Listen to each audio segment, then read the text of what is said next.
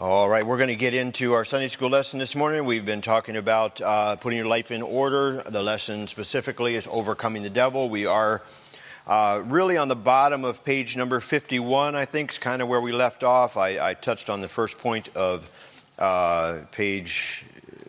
Um, these are. That says 53. Where did 52 go? On your lessons there. Um, let's see. All right, so yeah, bottom of page 51, beginning of page 52 is where we left off uh, last week. We see that the devil attacks us, and he attacks us in three uh, different areas physically, intellectually, and morally. We discussed those, looked at those. We know that Satan is going to attack us that way. And with that understanding, with that knowledge, then we can be prepared and ready to defeat the devil, ready to uh, resist the devil, to stand or withstand against the devil. And that's as Christians we want to be able to do. We got to be cautious and ready ready to recognize the subtle deceit that the devil brings into our lives, which is why we have that key verse dealing with the devil is to be sober, be vigilant, because your adversary, the devil, we know that he is a subtle, roaring lion, walketh about seeking whom he may devour. And so we've got to be cautious and aware of that. Knowing that he attacks us these ways, we concluded last week with the assurance that uh, God has given us the victory. We know that greater is He that is in you than He that is in the world. 1 John 4 4, there, the top of uh, page 52, that uh, we know that He's there and He has promised and uh, given us the victory because Jesus came to destroy the works of the devil. Jesus came to destroy the works of the devil. That is the first blank on the top of page number 52, and we're going to be walking down from there through these, these notes today. We see that that was God's plan in uh, 1 John 3, verse number 8. For this purpose, the Son of God was manifest that he might destroy the works of the devil. So Jesus Christ came, the Son of God was manifest, and he has given to us the power and the victory to overcome Satan he came and is going to or has destroyed the works of the devil. As we talked about on Thursday night, that we are fighting this battle against the devil from a point or from a place of victory, not a place of defeat. In uh, 1 John 2.14, he says, I have written unto you, young men, ye have overcome the wicked one. Ye have overcome the wicked one. That's something that is promised to and available to all of us, and we should be overcoming the wicked one. Jesus overcame Satan when he rose from the dead, and he has given us that protection from Satan. So we, when Jesus arose from the dead, when Jesus um, conquered uh, and won victory over death and the grave, uh, he won that victory not just for him, but he has given that victory to us. And we have that victory over Satan, not because of anything that we have done or can do, but because of Him that is in us that empowers us to be able to have the victory. Um, so, to be victorious over Satan, we must use God's methods and all of His armor. Uh, li- trying to live in our own way ensures failure, not victory. Now, we know that Satan's been defeated, and we should be able to defeat him as well. Learning how to have victory as a Christian is really a matter of learning how to be spiritual. Okay? That's learning how to be spiritual. That's ultimately what it is. When you're talking about being victorious as a Christian, there's the battle and this fight with Satan, and we know that but it's not, it's really learning how to live a spirit filled life, learning how to be spiritual. And if you are spiritual and if you are spirit filled, you will be ha- having victory over Satan. And so that's what we want to learn how to do. He tells us here we need to put on the whole armor of God. If you have your Bibles, turn to Ephesians chapter number six. There, a lot of what we'll be referencing or looking at in these next uh, few points is from Ephesians six and we see Ephesians 6:10, that passage that, that deals with and talks about the whole armor of God. And uh, it doesn't matter uh, how long we've been saved, uh, these principles and truths are necessary for us to have victory over Satan. Ephesians 6, beginning in verse number 10, he says, Finally, my brethren, be strong in the Lord. So, understanding that we're to be strong in the Lord. It's not just a, a command to say, hey, just man up, just be strong. No, he's saying you need to find strength in God, strength to fight Satan and God. This is not something that we can do in and of ourselves, but with the Lord we can do it. And so he says, Be strong in the Lord and the power of his might. Put on the whole armor of God that you may be able to stand against the wiles of the devil. We're instructed to stand against Satan. That is something we need to have in our heart and mind to realize God has given us the victory and we're to stand against him. Verse number 12 tells us, For we wrestle not against flesh and blood, but against principalities, against powers, against the rulers of darkness of this world, against spiritual wickedness in high places. Wherefore, take unto you the whole armor of God, that ye may be able to withstand, again, that principle, that idea of standing against Satan in the evil day. And having done all to stand, stand therefore, having your loins girt about with truth, and having on the breastplate of righteousness, and your feet shod with the preparation of the gospel of peace. Above all, taking the shield of faith, wherewith we shall be able to quench all the fiery darts of the wicked and take the helmet of salvation and the sword of the Spirit, which is the Word of God. So, this armor and uh, this tools of, of protection, as well as the sword of the Spirit, a offensive tool that's used to defeat Satan. Be strong in the Lord and His power. We're able to stand and withstand, there other blank there, against the methods of the devil um, because of what God has done for us you can stand and withstand against him. Uh, that word withstand, some people, you know, the idea of there's some things you just can't withstand, you know, you just can't take it anymore. It's just too much. Uh, you know, there's little things, some things that bother different people. They have idiosyncrasies, and and you know, you just can't withstand it. We can make it really simple and just talk about some young people. Sometimes a, a, a brother aggravating his sister, and she reaches the point where she just can't stand anymore. You know, she she's had all she can stand. She's she's done withstanding him. You know, well, we are told to stand against Satan, but withstand his onslaught. He keeps coming he keeps coming. He keeps coming. He's not going to give up. And so we're told to withstand it, and we do it with the power of God. We are not to retreat. We're not to turn tail and run. Uh, you'll notice all of the armor that God gives us is protection from the front. We don't have any armor that covers our back. Uh, we're to stand against Satan and his evil uh, ways. And uh, knowing that he's in a evil enemy, we should stand against him in the power of God. Um, let me ask you uh, the we, we, think about Satan and we really think and consider him about this spirit or this evil influence that's in the world, and he's there, but especially in a what we are founded as a Christian nation um, is not something that we face on a direct face to face realm very much it is getting more prevalent with all of the focus on the occult and uh, with the uh, you know people getting involved in, in demon worship and all these crazy things. It's getting more and more prevalent here in America. But on the foreign field, something missionaries deal with uh, quite often uh, because they are steeped in that. Uh, and so, um, what I'm saying is, if we had somebody here this morning that was literally possessed of the devil, if he was speaking from the other side, let's say we had a young lady that was here speaking with a man's voice and declaring things, uh, you know, this, this, a possessed man, maybe distorting her body, maybe she was hurting herself, maybe it was just obvious to everybody present this woman was completely possessed of a devil.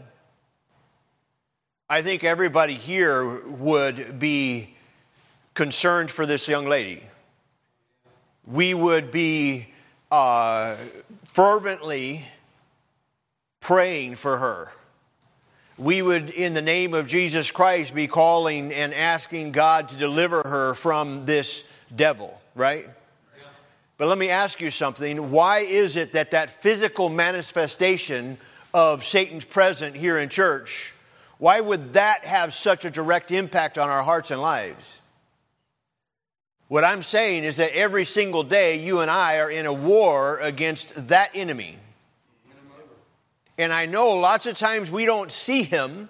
Lots of times it's not, it's not something that we look at and, and we can say, oh, we have, you know, Satan has definitely possessed this person, and we would be fervently praying for her and saying, Man, God, would you do something and calling upon him? But we are in a spiritual battle right now here in this room.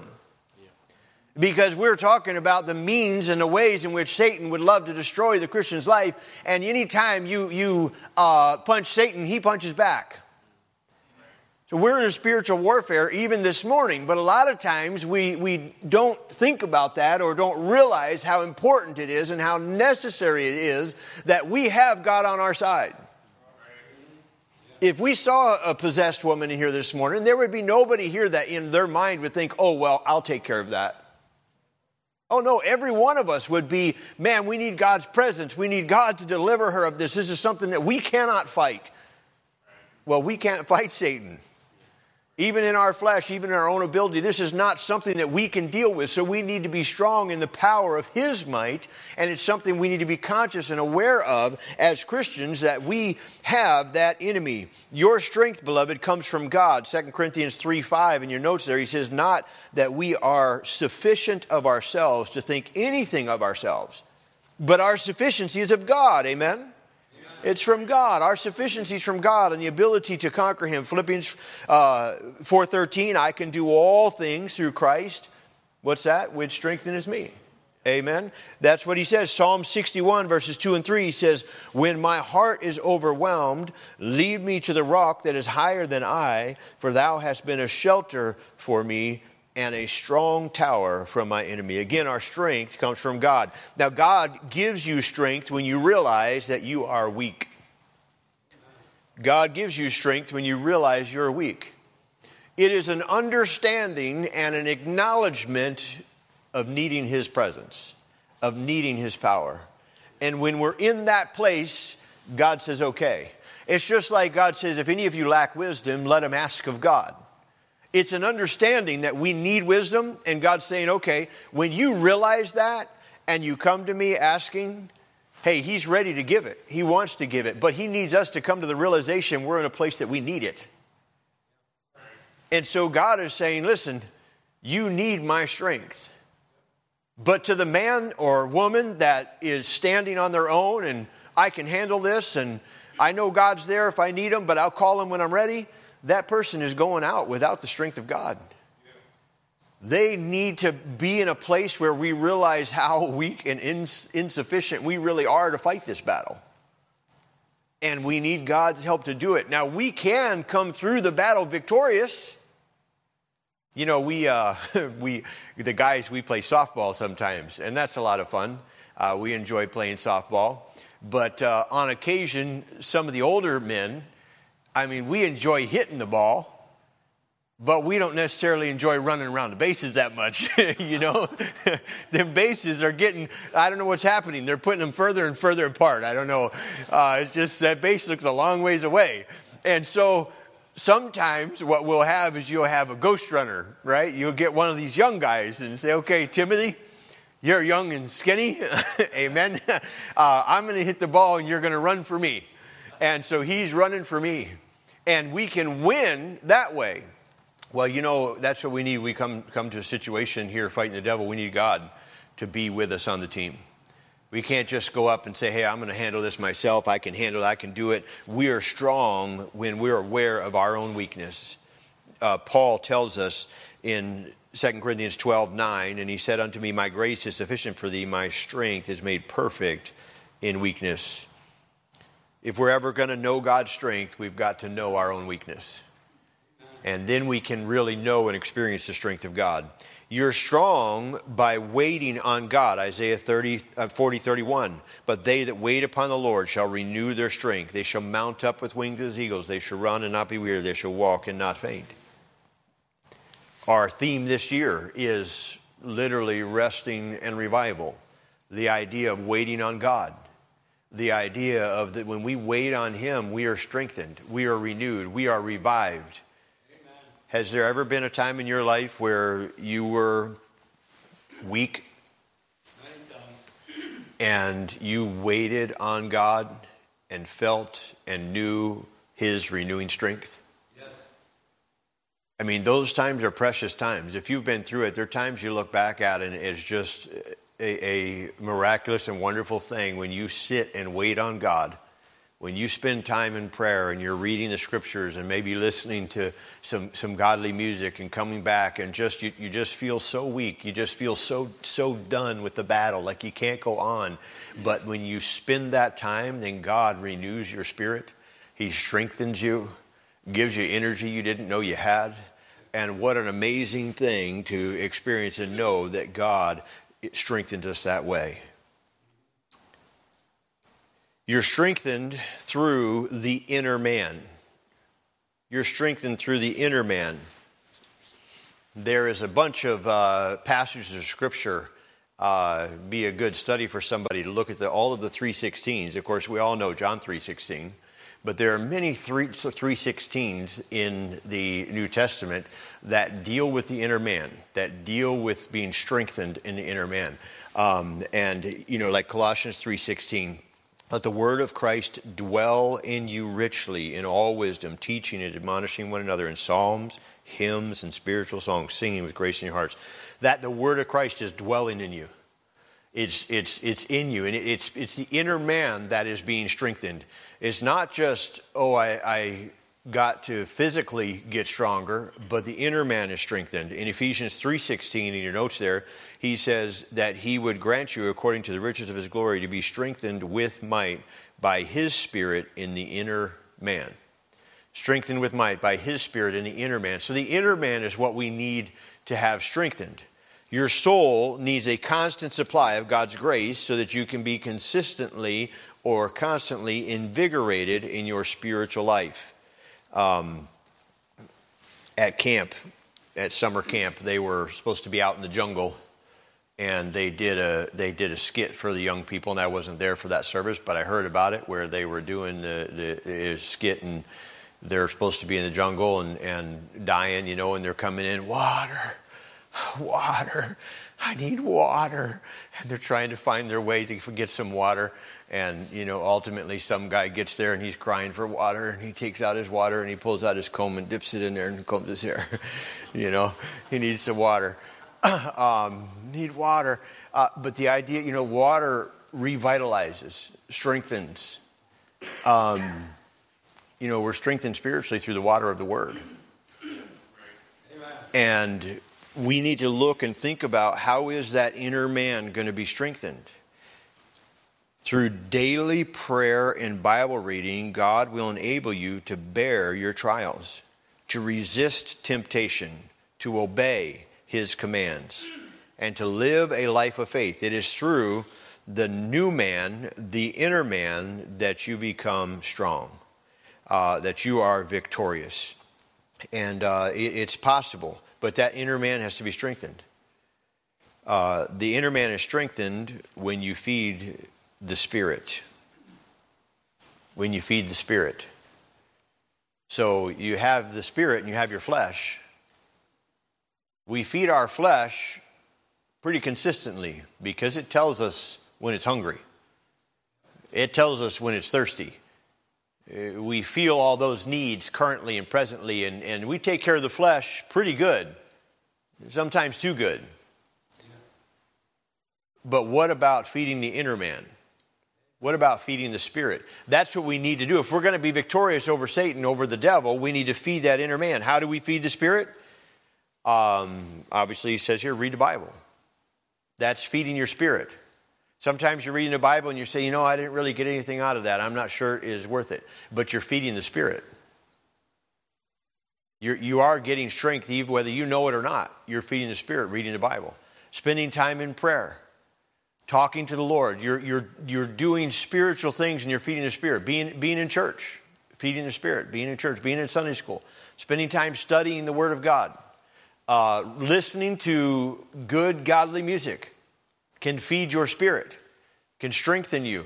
Sometimes, I'll tell you what, especially if you're involved in, in spiritual warfare, if you're really battling something, just putting some good music on can, can change everything. I've had people talk to me about they, they feel oppressed, they feel Satan really coming after them. And I say, listen, don't be in your house without good music playing. Put scripture around your house. I mean, people, you know, they're, they're young in the Lord, they're just coming to Christ, and, and you go in their home and they've got pictures of movie stars or rock stars up on the wall, and they've got, you know, Elvis Presley in, in their dining room, and, and they've got all these things around their house, but they don't have God.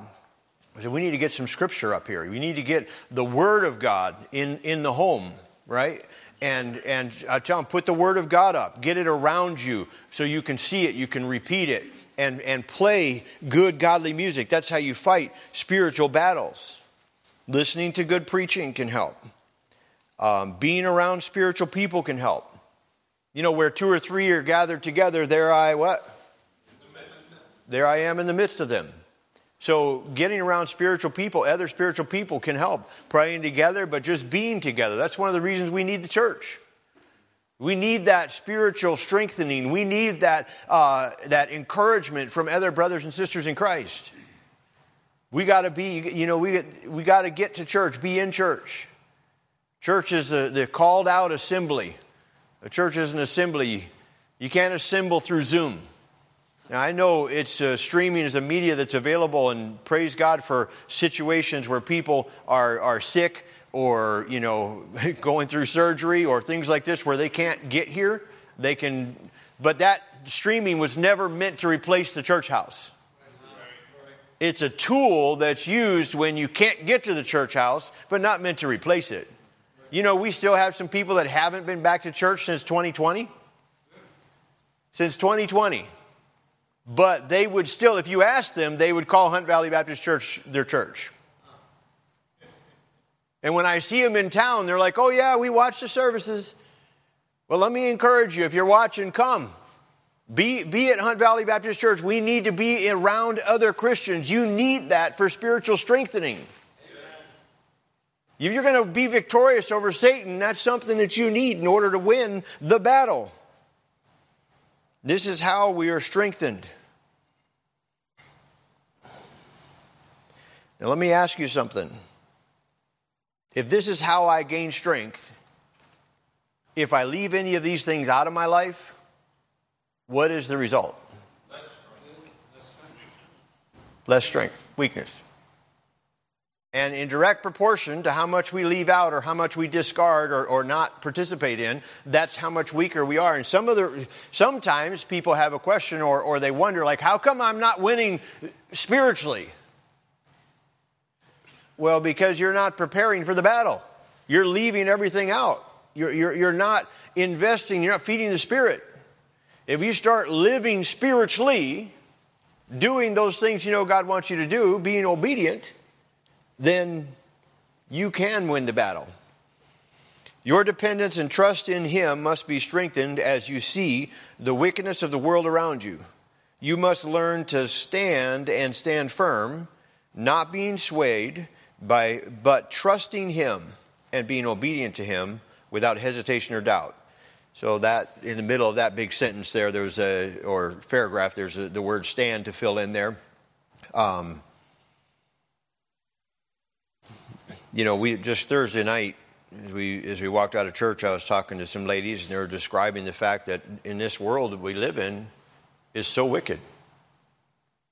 This this it just seems like every day there's more hardship, more challenge, more wickedness, more stuff going on. You hear about this and that, and um, you know, just just this morning in my news feed came up, lady uh, charged with uh, killing her ten month old baby because she gave her ten month old baby fentanyl. What in the world? You think how how can people do these things like what's going on in the world and, and you, you almost you almost feel like it's a it's a hopeless battle so we got to be strengthened spiritually to fight the battle we got to know that uh, we have god on our side or that we are with god and on god's side amen, amen. so even in the midst of all this wickedness, wickedness we know that god has a plan and that we're with and when we're with him we will be victorious how are you going to stand? Only by trusting, only by trusting in Him. So we see, first of all, that Jesus came to destroy the works of the devil and that He's on our side. Secondly, we see we need to identify the works of the devil. Ephesians 6 12 tells us, For we wrestle not against flesh and blood, against principalities, against powers, against the rulers of darkness of this world, against spiritual wickedness in high places. We need to be able to identify the works of the devil. We know that he's at work. The work of Satan is divided here in this verse into several different regions or ranks designated by these main areas that are listed in, in Ephesians 6:12. You have the principalities. The principalities, they're evil spirits divided into ranks or orders under the control of one mighty leader. Then you have powers. Those are thrones, dominions, princedoms, virtues, or powers um, that uh, I think there's a typo there, but that's what it's supposed to be. You have these the powers that are that are divided. Then you have the rulers of darkness, the rulers that preside over the regions of ignorance and sin with which the earth has been bound.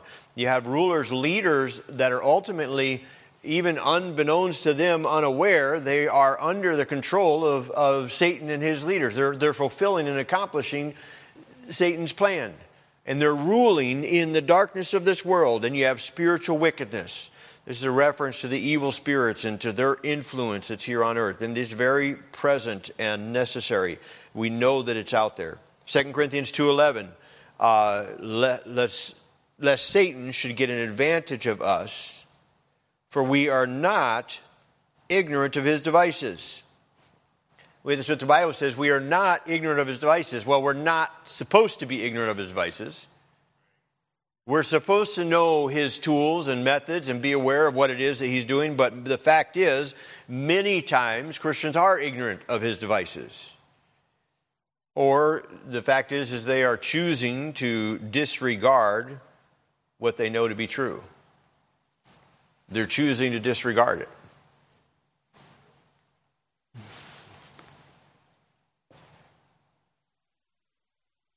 You know, counterintelligence is vital to any uh, warfare. You know that the U.S., of course, their, their agencies which deal in classified intelligence, that they spend every year more on intelligence than they do on the Navy, Air Force, Army, and Marines combined? counterintelligence, understanding the enemy, knowing what the enemy's doing, knowing where the enemy's at. Counterintelligence is pretty important. We have this book that tells us what Satan's doing, and we are not to be ignorant of his devices. We are to know what it is that he's doing and how he would attack us. 2 Corinthians 11, uh, 14 and 15 says, And no marvel, for Satan himself is transformed into an angel of light. Therefore, it is no great thing if his ministers are also transformed and the minister, as ministers of righteousness, who in the end shall be according to their works. He says, Listen, Satan is transformed into an angel of light. It shouldn't marvel, we shouldn't wonder or be shocked at the fact that uh, Satan can be presented as an appealing thing he could per, be brought on the scene as something appetizing or desirous. He's going to be subtle. He's going to come into our lives not as a great big demon with horns that we're going to be afraid of, but as an angel of light. He's going to be presented as something like that. So we have this chart here given us. He says, Do you recognize Satan's influence in your life? And we're supposed to be aware. We're not supposed to be ignorant of his devices. We are to be aware of his methods. I wonder how many of us are aware of how he's influencing our life. Are you listening to gossip? Are you filled with pride? Do you see pride coming or creeping in? You know, uh, only by pride cometh contention. There, you know, people talk about different problems they're, they're having if you're having a problem with somebody, there's pride. There's only by pride cometh contention. There's, there's pride there. The reason that you get offended is because of pride. You say, Well, I'm not a proud person. Well, are you offended? Then there's pride. Because if there was no pride, you would not be offended. It wouldn't matter. You, you, weren't thinking more highly of yourself than you ought to think, and there would be no offense there, right? Uh, because there's nothing to offend. And that's something that we all must fight against. But Satan comes and creeps in subtly, and we, we, we feel justified in our pride. Or we're not going to call it pride, but justified in how we feel. Um, are you adopting or accepting the philosophies of the world? You know, the book of Acts says you cannot help but speak to things which thou hast seen and heard. We hear so much of this world and what happens in the world, and so much news and so much things from out there today that if you aren't careful, it'll start to shape your thinking. It'll start to shape how you feel about issues. It'll start to shape how you think about, instead of thinking biblically, you'll think like CNN. I guarantee you there are many Christians that have a much higher intake of CNN than they do the Word of God. And if you can't help but speak to things without seen and heard, then that's, that's what is influencing your life. And you got to be careful that you're not starting to adopt the, the philosophies or mindsets of the world. We need to have the mindset of God, not following authority, self pity. Um, you know, this is a big thing today self pity. Victimhood is very popular. It's popular to be a victim. And uh, I'm, I'm a victim.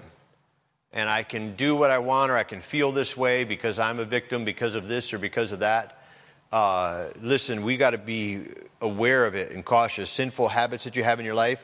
And there's a couple spots there for you to fill in and say, you know what? Satan, maybe these are not things that you're dealing with, but Satan has influenced my life in this area.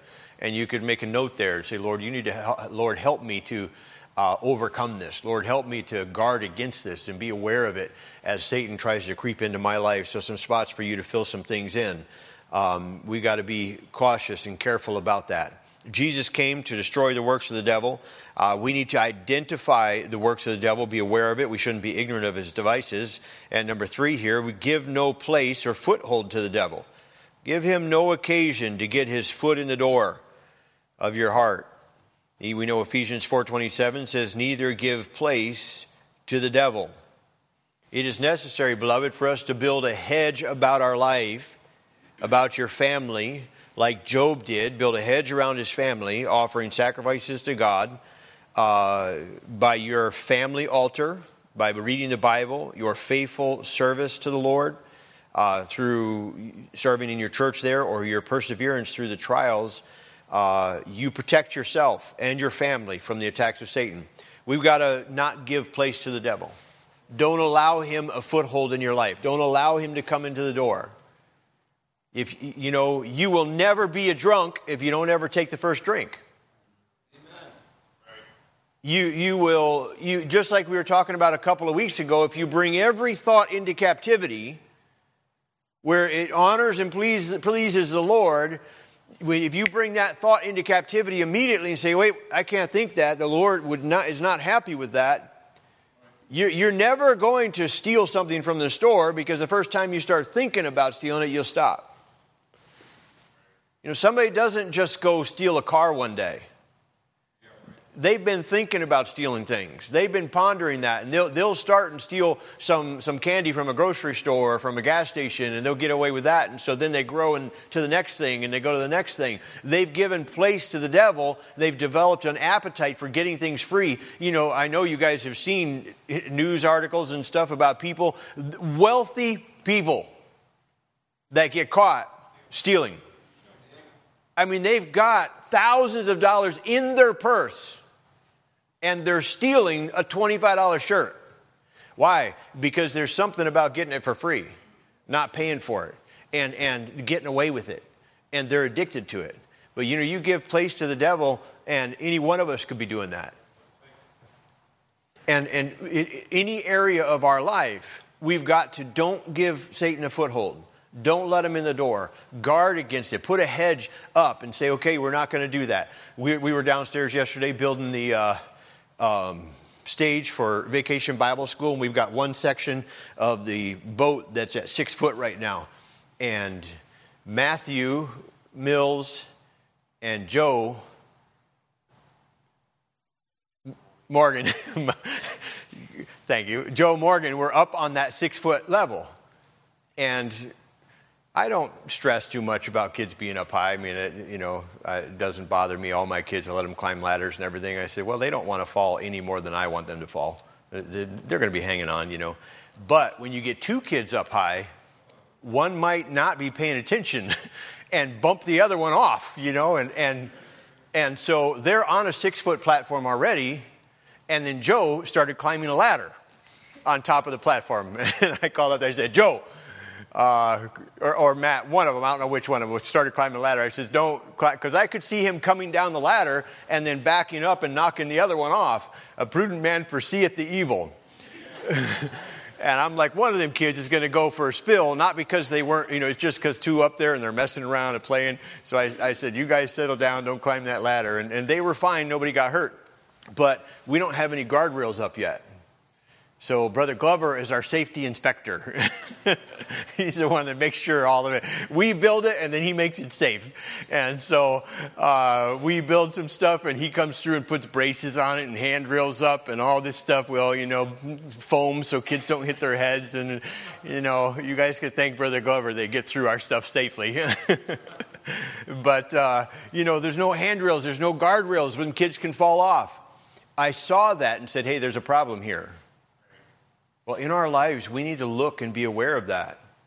As a parent, we, we've got, we must be cautious for the younger generation, for our kids, and say, listen, I've got to protect them. I got to put a hedge about them. We can't open the door and let Satan come and get a foothold here.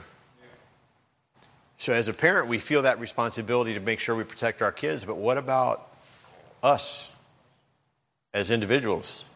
What are we doing to protect ourselves? What kind of hedge are we putting up?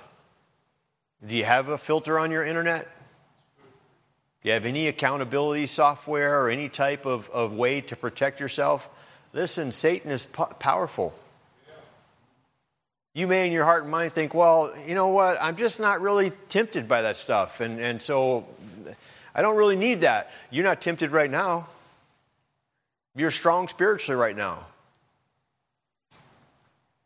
But what happens in, in a month? Two months, three months, when, when you're struggling spiritually, when you're down and you haven't put up any hedges, you haven't put up any guardrails, it's very easy for you to fall off. And then Satan's going to win. So you got to say right now, while you're spiritual, put the, put the guardrail up, put the hedge up to protect your family. And you do it by doing these things that are listed in the paragraph there. There was a blank there, family altar filled in if you didn't get that yet. You must learn to stand and protect yourself from his methods, having your loins girt about with truth. Your loins, this is vital to your warfare.